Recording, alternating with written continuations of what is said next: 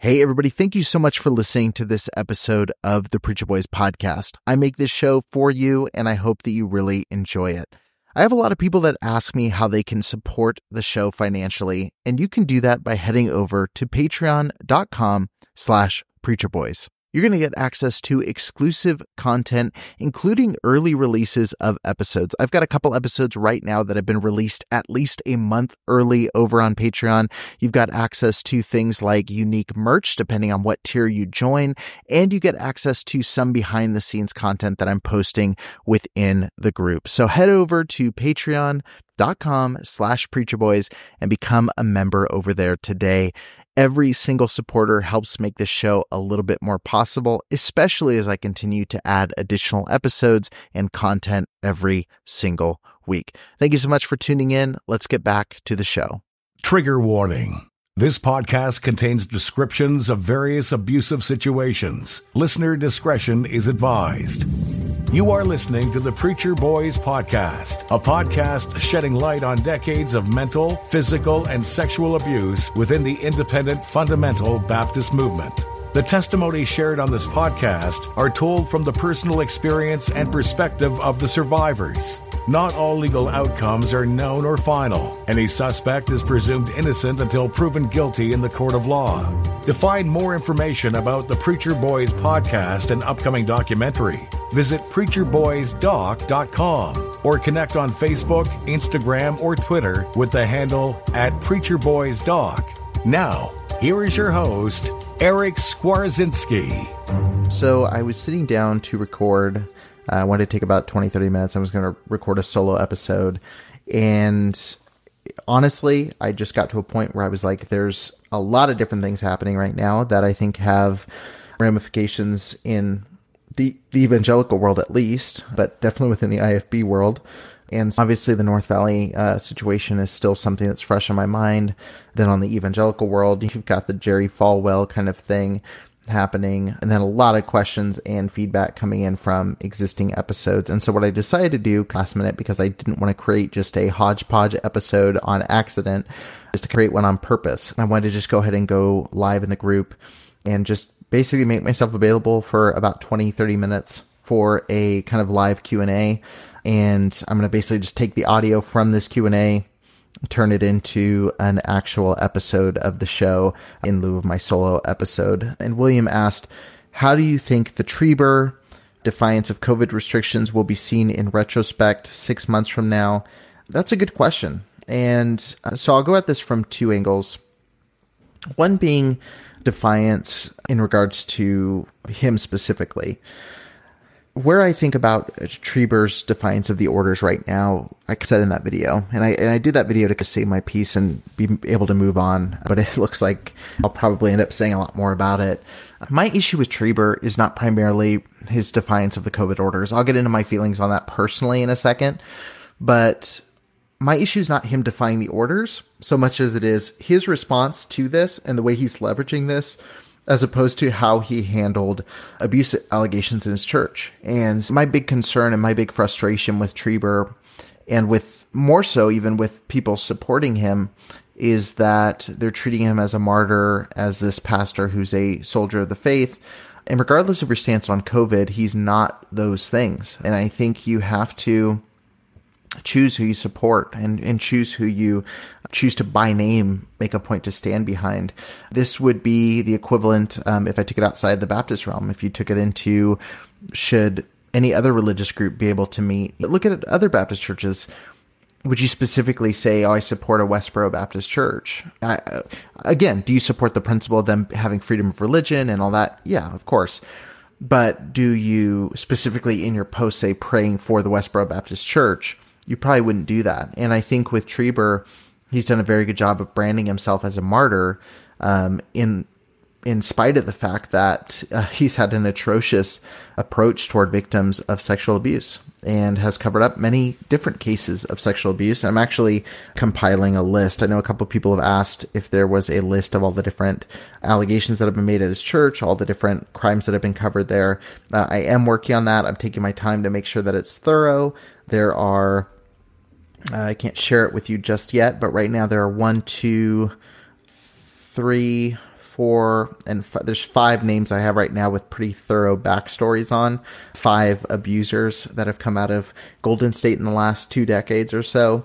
And so there is a lot of information there that's going to um, be coming out pretty soon. I'm not going to release it as this big blast to everybody because I think it'll fall somewhat on deaf ears. It'll just look like a smear campaign. But people have been asking privately, so I'd be happy to privately share that information uh, with them. And then at a later time where it doesn't look like some kind of calculated release, because it's really not, it's just coming out of demand, I'll definitely release that. As far as the political side, I don't know. I right now, I maybe it's because I'm from California, so maybe I have a little bit of leftist liberal blood in me. But no, I, right now I think that I think that the restrictions make sense. I think that people are doing their job to try to handle something we don't know how to handle. And I think that the media, a lot of things can be true. The media is using this to stir up a lot of panic, but there's also legitimate medical concerns. There's also, there's a lot of things there. I'm happy I'm not a pastor. I'm happy I'm not running a college and trying to figure this stuff out, how to navigate it but I'm defaulting on the side of if the medical community is pretty much unanimously saying that this is a action we need to take. Me personally, again, I'm not taking a stance on behalf of the show. Like I, I for me personally, that's where I would say that falls. Again, it really doesn't matter in the scope of like what the purpose of Preacher Boys is. That's just my personal view. I have friends who very much disagree. I have pastors that I respect greatly that disagree. And again, I don't think I would have made any kind of post about Trieber really unless he had the history that he had. There are other IFB churches that are trying to open, and I can disagree and move along. But I think Trieber, it's just his backstory with this is really frustrating. And so, anyway, I, as far as how it's going to be seen in six months, who knows? And the tricky thing about the virus is we'll never know what kept the rates down? Is it because people wore masks and social distance? Is it because it wasn't as serious as everybody thought?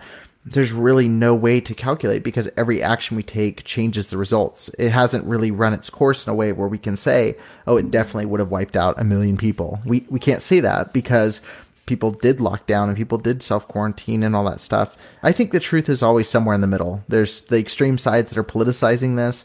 definitely not on either side of that. I don't think people are absolute villains if they don't uh, believe that it's as legitimate as some people. Um, I don't see a reason why it wouldn't be legit, but again, that's just my personal view. So in six months, who knows how this will be seen? I think for the most part, it'll be seen the same way it's already seen. Um, with how politicized it is now, I think you're going to see a lot of pastors who look back and say, "Oh, during that time you stood strong," all that. And I think you'll see people who were upset about them opening coming back and saying, "Hey." It that was something wrong that they did. They overstepped and looked to it as a historical moment of failure on the IFB part. Carrie says, "Can you share your testimony? Nothing to do with IFB or abuse, just your relationship with the Lord, so I know where you where you stand." That's a good question, and I think I did. I shared it on uh, my episode that I did on the recovering fundamentalist, which I'll put in the show notes of this episode when it releases. And one of the things I was going to ask you, uh, Eric, on this episode is one of the things you're not able to do on your podcast, or maybe just by the nature of your podcast, you have chosen not to talk a whole lot about yourself or about your own experiences, but the way we've set our podcast up, we have we have leaned really heavily into stories. And so I was wondering if you'd be willing to share us a little bit about your spiritual journey. You dropped a little hint, and I'm going to ask you about that in a minute on your last episode or one of the last few episodes. But I was wondering if you could kind of share a little bit about your story as far as just your spiritual journey. Right. Well, and and just to explain for anyone who's listening to this and is thinking, you know, why is he not sharing? And and the, I've had some people reach out and ask, why don't you talk about your spiritual side or, or things like this? And the Preacher Boys podcast, and for people I'm sure will tune into it after listening to this, the goal was to have a platform where anybody from any background could have a safe space to talk about abuse. And and the goal is really to give victims an opportunity to to share, which most of them haven't, and it's to give people who aren't victims an opportunity to understand the process of abuse and how it happens. Yeah, and I think you've done um, a real good job of communicating that, and I think that's a wise I, approach. I appreciate that. Um, but since we're on the recovering fundamentalist, I will share my my background. So, um, I did grow up in a tamer version of fundamentalism. It was mainly ministries that we were partnered with or we would spend time with at youth conferences or things like that where I saw the crazy kind of come out a little bit. Um, and so like we had the normal stuff that you know dress standards the you don't listen to music with a beat kind of thing like that that kind of conversation um, you don't go to movie theaters and and so on um, and we also from a spiritual side we had a lot of the um, you want to please god you want to give god your best um, those kind of phrases were very common. Um, especially um, it's it's almost funny talking to my mom about it now because her experience in a lot of ways differed from mine being on the youth group side of like the messages we heard were very much like if you listen to this type of music it doesn't please god. If you dress a certain way it doesn't please god. If you're not involved in enough ministries it doesn't please god. Do you want god to look at you and be happy or be angry? And just very toxic theology and essentially my view my view of god getting ready to graduate and go to bible college was there's nothing i can do which is almost halfway there to the gospel message. There's nothing i can do that's going to please this guy. Yeah. and so why am i slaving away Mm. and for and for what reason? And um I, I can't tell you how many evangelists would come in. My my pastor never said this but guest speakers would come in and they would speak freely like this is they would say things like even if you're not sure god's real or even if you don't know about the christian message in its entirety don't you want to just ask jesus in your heart so you have that fire insurance? Because the worst thing that could happen is you die without it and you're going to go to hell. So at least get that fire insurance and then find out more. And it was kind of my thought process like i wouldn't have verbalized it this way but i was like well i have my fire insurance i have the date you know in my bible and i'm good to go. Um so why do i need to waste time in bible college and all these things? So my plan was to go to bible college for one year move somewhere else in the country do my media stuff i wanted to do and then like hopefully no one asked me about church. Um not going to bible college at least at west coast was probably the smartest thing. And i say it's sovereign that god didn't allow me to go because i would have i think that would have put a final nail in the casket as far as like pushing me out of christianity as a whole um, but I ended up going to the church in in Fresno that was connected to the media ministry I was working at. Um, the pastor there, um, I'll name drop him. I don't, you know, I don't know if he expects advertisements on all these shows, but I name dropped him on mine, so we'll see. But um, his name's Joshua Ermler, and um, he was he was kind of on a path as well, rediscovering kind of what you guys are doing. It was it was what is the gospel, what is what is our job as Christians, what's our responsibility, what is what's the standard and what's what's actual theology? Mm-hmm. Because of the finished work of Christ, the Spirit is my birthright. The fruit of the Spirit is my inheritance. And since now I am a joint heir with Jesus, all spiritual blessing bestowed upon Jesus is also mine by divine legal right. And I declare and receive that statement as an eternal reality from God. Because that is truth and everything else a lie. You see, the world and religion wants to teach us, well, you got to jump through this hoop and you got to play hopscotch with morality in order to get to a place where you can experience the gifts and experience what God has for you. And I'm here to say this no, you simply receive the grace that God makes available and you accept it by faith alone in the finished work of Jesus. You get to that place and His Spirit will give you what you need to perform. His Spirit will give you what you need to do, what you need to do. But we get it all backwards. We try to perform our way to spirit. And he says, no, you got to spirit your way to performance. That is how it works. And it starts with faith.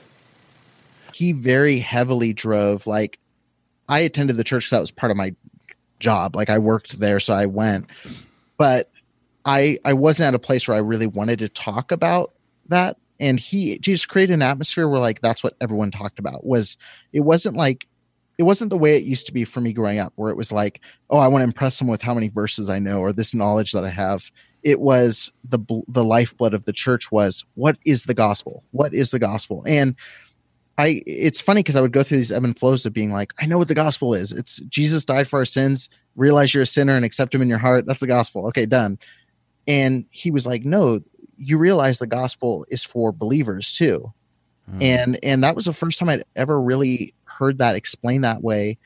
And so um between him and between me starting to get I, I became a voracious reader um, it started actually funnily enough um, with Mark Driscoll. Um, he, I was the prime demographic for Mark Driscoll at the time. Me too. Um, yeah, and so Yep. Not me.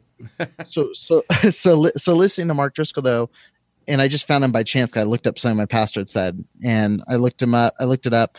I found Mark Driscoll. Um, he seemed. I was like, man, he's so gracious compared to all the preachers that used to come into our church.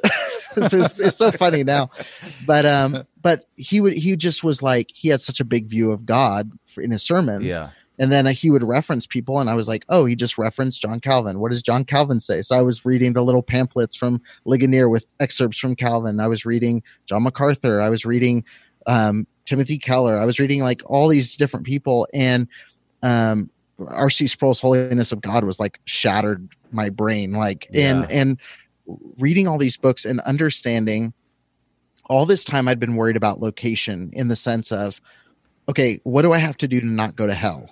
and that was what was preached was you don't want to go to hell so follow jesus and the gospel really is understanding christ's position as lord hmm. and our responsibility and our role as a created being to worship him and so the location that we should be worried about is our proximity to our creator who gives us the ultimate way to live and gives us ultimate joy and peace and not we want to be in heaven away from pain and suffering and struggle and uh, John Piper actually uh, says if you had everything you ever wanted, if all your family, if everyone you could ever be with was there in heaven and you could live there forever with them and God wasn't there, would that be enough for you? Hmm. To go to heaven, have everybody there in your family that you want there, have all the health and restoration of your prime, and everything you dislike about yourself fixed, have every recreation you've ever dreamed available to you, and have infinite resources of money to spend? Would you be satisfied if God weren't there? And and that kind of questioning just really blew my mind of like it's better to be with Jesus in the worst situation than to be walking on streets of gold without Jesus. And that's the core gospel message is understanding the lordship of Jesus Christ and the fact that there is no life outside of him. And so that is what kind of pushed me into going and saying like I'm going to leave this. I want to start doing some some of the missions work I was doing um and I, I was able like I just it for me it was like the lights were on and it was like how was I in church for 20 years and never understood the mm-hmm. core principle of Christianity which is that Jesus is Lord. Last couple of years has really been a journey for me to understand further like what is religion and what is relationship. And that's not to say that religion is unimportant. Jesus established religion, but when you look at the way that Christianity looks in the first century of the church, versus how it looks in modern day American culture when you see a guy like a Jerry Falwell getting a $10.5 million severance for leaving his ministry. It's there's a lot of things that just play out differently. And I my biggest thing that I see on a spiritual side is a lot of people within the independent Baptist movement are acting out of fear. They go to church three times a week because they're fearful of making God upset. They're fearful about doing things because it'll make God upset. And that's not a great motivator. That's not something that's going to keep you from doing something that's wrong. The best way I could explain it is this if you understand that you have a father who loves you and cares about you and gave everything for you, you're much less likely to do something, uh, lack of a better word, behind his back or to try to do something that would hurt him versus when you have a God who's abusive and just angry at you all the time, even though you're a son, angry at you, you're going to be the person that sneaks out and tries to live your life anyway. And when my picture of God changed, the picture of who I was changed in relationship to that. And my personal testimony is just getting to understand that God was bigger than the men of God that I was seeing in the pulpits who were letting me down. It was bigger than the people who were taking things and using scare tactics to get me to do one more ministry or one more this. And so just having a place where it was really part of our DNA and our culture and uh, part of our daily conversations, just because we wanted to talk about something we're excited about was revolutionary to me. And then just the other part of that, I'll just say, so this isn't, this isn't played into my, I guess, salvation or my conversion, but I spent two years as a missionary and seeing how church operated outside of the U.S. really helped expand my viewpoints as well. Uh, it's one of the reasons just for context, that when I look at churches talking about persecution in the U.S., I struggle a lot of times to see it because I've been in places where people, I've talked to pastors who've lost their homes in communist Cuba. Before the embargo was lifted, I was in communist Cuba talking with pastors who had their homes taken away from them. I, have been to India where radical uh, sects of Hindus would tear down churches brick by brick. And when you see that stuff, and then you come to the American church and you people squabble over the color of their carpet or someone wearing a tie or not, or some accreditation, or all these things that they preach about and, and warn people about it's hard for me to connect with a lot of people in the American church. And to be honest, that's been hard for me trying to find a church. Obviously, COVID's not helped recently, but there's a lot of um, churches that aren't, I believe, biblical churches. Not to sound prideful or cocky or arrogant, but once you see the real thing, it's hard to go for something that just doesn't meet up with that. So, anyway, so I would say that was my kind of understanding of who God was. And then I would say that the missions work and seeing the church internationally, like the church big C, is was really impactful on me as a Christian. But Dylan, I can answer this. Uh, my personal motivation that started the Preacher Boys podcast. I actually did another Q and A a while back where I actually got into this. Really, what finally pulled the trigger for me. So I had a case that, of abuse that was, or an abuser who was covered up at our church, and then what finally broke me just last year was the Giovanelli situation, and it just got me upset um, just fired up, concerned. And so I went to my car, recorded a live stream, and essentially uh, said, like, you're an independent Baptist, like, you need to get out of this movement, and there is something better out there. So, Hey, what's up, guys? I just want to record a quick video. This isn't a tip or something related to cameras or the usual stuff that I would normally post. Um, this video is just for everybody who's still in the IFB movement. Um, for those of you that don't know, um, be thankful. but for those of you that are and are familiar with the background that I'm talking about, I'm talking about the independent fundamental Baptist movement. And uh, I haven't, I used to write quite a bit about, uh, you know, things I saw that were troubling uh, within that group. I grew up in that movement. Um, I'm connected with a lot of people in that movement. And, uh, you know, in addition to a lot of, you know, theological positions that I don't agree with, which, you know, I can set a lot of those things aside, you know, and still fellowship. But, there's um, there's a huge um, effort within the IFB movement to um, to cover up sex abuse and uh, child abuse, and um, I'm I'm I'm angry today. Um, I was just was just talking to my wife. Um, you know, I'm reading um, those of you that don't know for context, sorry, and I'm just decided to do this because I didn't want to write a long post because I, I, don't even have time to record a video right now. But um, Cameron Giovanelli from uh, North Valley Baptist Church, which is, I think, now the largest IFB megachurch uh, out of Santa Clarita. Uh, Jack Trieber is the pastor. Um, one of his staff members was discovered to have been having um, a multiple year um, uh, sexual relationship with a minor and uh, just uh, the court just made a decision and found him guilty. He confessed to the crime that he committed, and you would think, great, justice is served. Uh, one of the few that actually got caught, um, but um,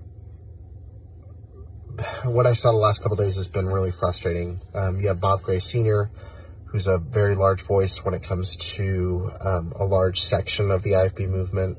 Um, and he tweeted that, you know, he was coerced to confess. It's not true. Uh, we should stand and not jump to conclusions. He wrote a whole article about why most confessions aren't accurate. Just, just crazy stuff. Um, then you have Pastor T. Michael Creed. Uh, he's a co-founder of Awake America. I know a lot of people I'm connected with on this page uh, work with Awake America. Unfortunately, full disclosure, um, I have done contract work with Awake America um, about two years ago. I think was the last one I did with them, and um, I just stopped answering calls from them. Um, I'm I'm not going to work with them again. Um, you know, I thought there were some political differences, uh, but I just looked as a job. But now that I see what Pastor Michael Creed said this week, which is we need to stay on the wall and not address issues like child molestation, um, that's disgusting. And so, um, So, Pastor T. Michael Creed, if your church is partnered, you know, look and check. If you're partnered with Awake American Ministries, uh, just keep in mind that their leadership and one of the co, I believe he's a co-founder, uh, support pedophiles and covering up pedophilia in the church. So, um, and then also there's a pastor, I'm blanking on his name right now. He's from Homeline Baptist Church in Texas. Um, and he is actually trying to raise money to help Cameron Giovanelli pay for his, uh, his, all the expenses that come with him being arrested for being literally a pedophile. And so he's using his church uh, name, he's using his pastoral office to raise funds to support a child molester and a confessed child molester. And so, listen, all I want to say is this case is not, unfortunately, rare. Um, there are hundreds and hundreds and hundreds of cases throughout IFB history, starting with one of the men who was extremely influential back in the 60s, Jack Hyles.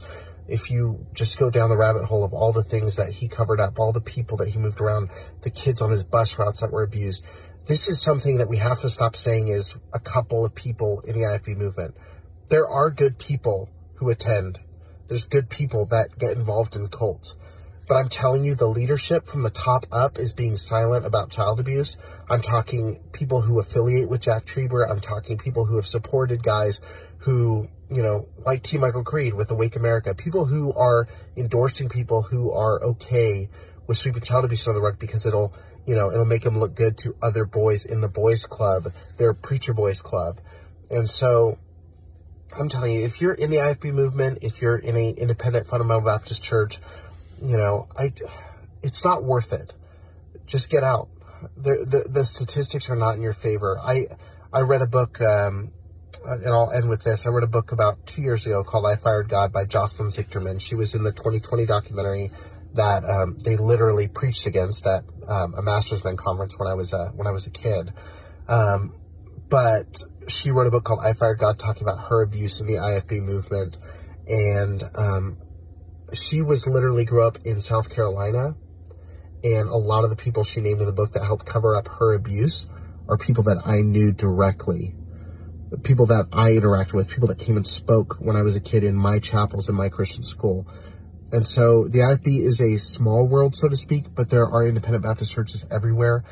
And I can guarantee you, if you meet someone who is in leadership in a higher position, they're one degree away from someone who is involved in some kind of scandal, uh, child molest- molestation, uh, pedophilia, um, you know, all kinds of crazy things. And, you know, I'm usually not this aggressive and I don't, you know, I've been out of that movement, luckily, thank God, for several years.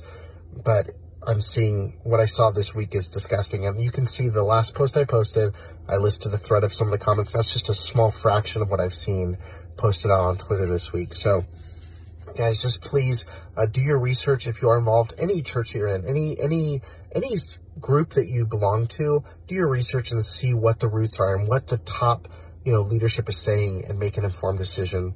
Um, so, all right, guys, uh, I just wanted to just want to share that and get that off my chest that was the motivation that started the Preacher Boys podcast. And then you said, what would you like to see next happen with Preacher Boys? There's a couple things I'd like to see happen. One, I just want to have more resources available for survivors. So I want to have a more fleshed out survivor resources page. I'd like to work with more experts to provide some more trainings and things like that for pastors, for uh, just people and communities at large. And then I would also I would also hear to have a book out as well. That's something that I've been talking about pretty seriously. And I think I know angle I want to go with it, but I just don't want it to be a book version of the podcast. I want it to be something that's useful. And then obviously the documentary side, which I want to be working on as well. Yeah. So Preacher Boys really started just with that kind of built up like someone needs to talk about this why not me and i think the moving forward it's going to be beyond just hearing the stories i think it's going to be hearing how to address them in future content and then sarah you said i'm worried about the environment we're passing down to our legacy how do we hand down a community of religious freedom to our posterity in an ifb environment i think what when it talks about legacy when i think about it and i guess i'll just go the route of passing down like legitimate Christianity to the next generation. I think for me, what I want to be very careful of is to teach my. I've said it on the show a million times, but what I want to do is really communicate the fact that truth has nowhere to hide. Truth always wins. And with my kid, I want to be very careful. I have a daughter. She's three years old. And what I want to be very careful with her is to share what's very valuable and powerful to me and compelling to me about the Christian message, about the gospel message. But I also want to make sure that I don't force it on her. Now, what I'm not saying is I'm just going to let her do whatever she wants all her whole life. I'm never going to talk about Jesus or anything like that. I'm not saying that. But what I do want to do is be very open with her and let her come to the conclusions of what I'm saying on her own. There's a lot of people I know, and we all know them, who grew up within the IFB movement, who grew up in any religious denomination, Mormon, Catholic. And I think it's very dangerous when you, it's a fine line between training and indoctrinating. And so I believe if the truth is really the truth, and I can communicate why I believe the Christian faith is true faith and why I can communicate that Christianity is compelling, why God is a good God, I think my daughter will see that clearly. What I don't want to do is just have her on flashcard Christianity where she knows all these answers but doesn't know how to have a conversation about it. And a lot of that too is just not sheltering from conversations. And that's one thing I've tried to do with this show you should be able to sit down with people who you disagree with. Uh, you should be able to sit down with people who uh, come to different conclusions than you. But you need to be able to sit there and objectively think about what are the facts, what's the truth in this situation, and always allow truth to be the primary goal of the conversation. And if you can do that, I believe that if you look at the world at large and you look at the Christian message, I think they're very coherent. I again, this is not me trying to be preachy or try to have a backdoor evangelistic meeting through the podcast, but I will say this: like the truth of Christianity, not fundamentalism or not Baptist theology, like the truth of Christianity is very compelling. And no matter the times that I've been away from God or the times that I've been as close to God as possible, I've I've never once had a moment where I thought, "Oh, the Christian message is incorrect." It was always me being it was always me being like incoherent with the gospel message versus the gospel message being incoherent with my life. And I wanted to just teach her to have legitimate conversations and to have a faith that's her own and not a generational kind of faith. Now, when we talk about the church at uh, at large having religious freedom, I, I, again, I want to be careful here. One, the church isn't promised religious freedom. I I mentioned the churches in Cuba and India. God doesn't promise freedom of religion. The church in the times where the Bible's telling us about be subject to your authorities. Like you had guys like Nero operating in power. Churches were meeting in tombs. They were meeting in catacombs and things like that. And so it, we're not promised religious freedom as Christians. And that freedom being taken away doesn't affect Christianity. It affects us as people, but it doesn't affect our faith as believers. And so what I'll just go ahead and say about this is one, America could go away tomorrow and Christianity would still go on. But what I will say is this as far as how I see the country at large, religion being able to be passed down, one, I don't think we can rely on the institutional religion being passed down. I don't think we're ever going to see Bibles taught in schools again. And I don't think that's even playing a factor in what God wants to do. I, I, I think we the reason America is at the point it's at and our culture is where it is because people didn't have a legitimate personal grip of Christianity. It was something that they were taught. It was flashcard Christianity where they were taught to memorize verses and say their pledges. But I always see people say, let's get back to prayers in school. If that's the key, if that's what changes things, then we never would have got to this point. So, anyway, um, all that to say, I think the way that we can pass it on in our country is just by being a light. I know that sounds generic, but I think the gospel message is compelling. I think if we can have earnest dialogue, and I, I think what we need to do proactively right now, I could say here's one application, is have conversations with people you disagree with. And I think for too long, the religious right, because it has been politicized, the religious right and the political left, if you want to say that, or the Christians and atheists, the world and the church, there's been a refusal to dialogue. It's been a lot of proclaiming things, which I think is fine, there's been a lot of proclaiming about what the other side is and not a lot of dialogue. And I think the church is going to hurt itself in the American context more by being rude and unkind and unwilling to dialogue and being uncharitable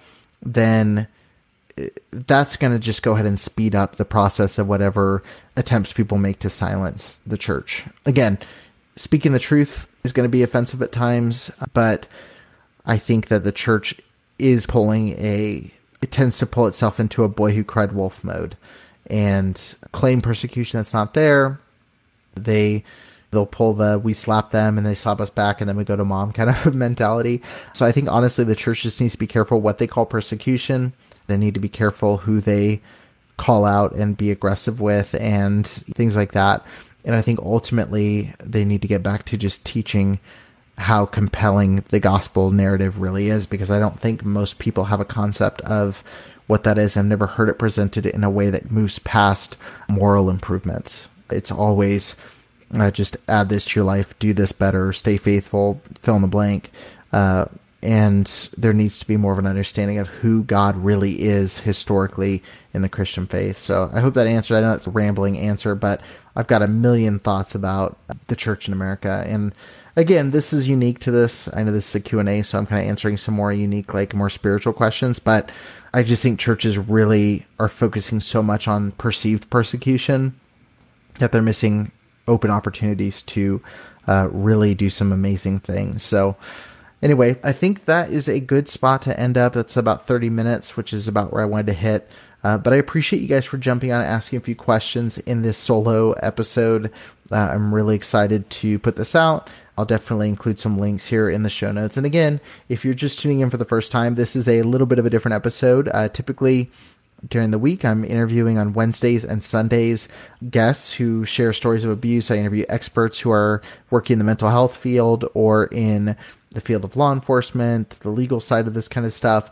And then on the episode you're listening to today, on it'll be Saturday when this releases. Every Saturday, I do a solo Saturday episode where I answer questions, share my perspectives on different things, and uh, really give some insights into kind of my personal views on a lot of these situations and commentary. So, if you're tuning in for the first time, be sure to stick around and listen to some of my interviews. I've had some amazing guests. We have a back catalog of 63 or 64 episodes now, which is incredible.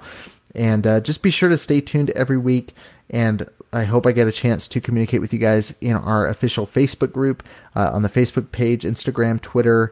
Uh, you can find all of that under the Preacher Boys uh, name. And I look forward to chatting with you guys very soon. Thank you so much for listening, and I'll catch you on the next episode. Thank you for listening to the Preacher Boys podcast. If you appreciated the content on the show, please leave a review on iTunes and don't forget to connect with us on Facebook, Instagram, or Twitter with the handle at PreacherBoysDoc. Additional information can always be found on PreacherBoysDoc.com.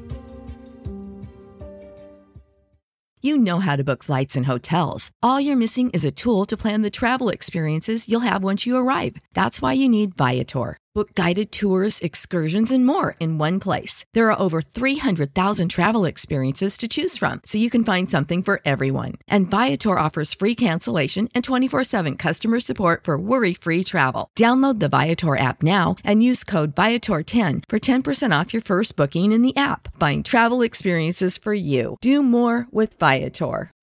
When you need mealtime inspiration, it's worth shopping Kroger, where you'll find over 30,000 mouthwatering choices that excite your inner foodie. And no matter what tasty choice you make, you'll enjoy our everyday low prices, plus extra ways to save, like digital coupons worth over $600 each week. You can also save up to $1 off per gallon at the pump with fuel points. More savings and more inspiring flavors make shopping Kroger worth it every time. Kroger, fresh for everyone. Fuel restrictions apply.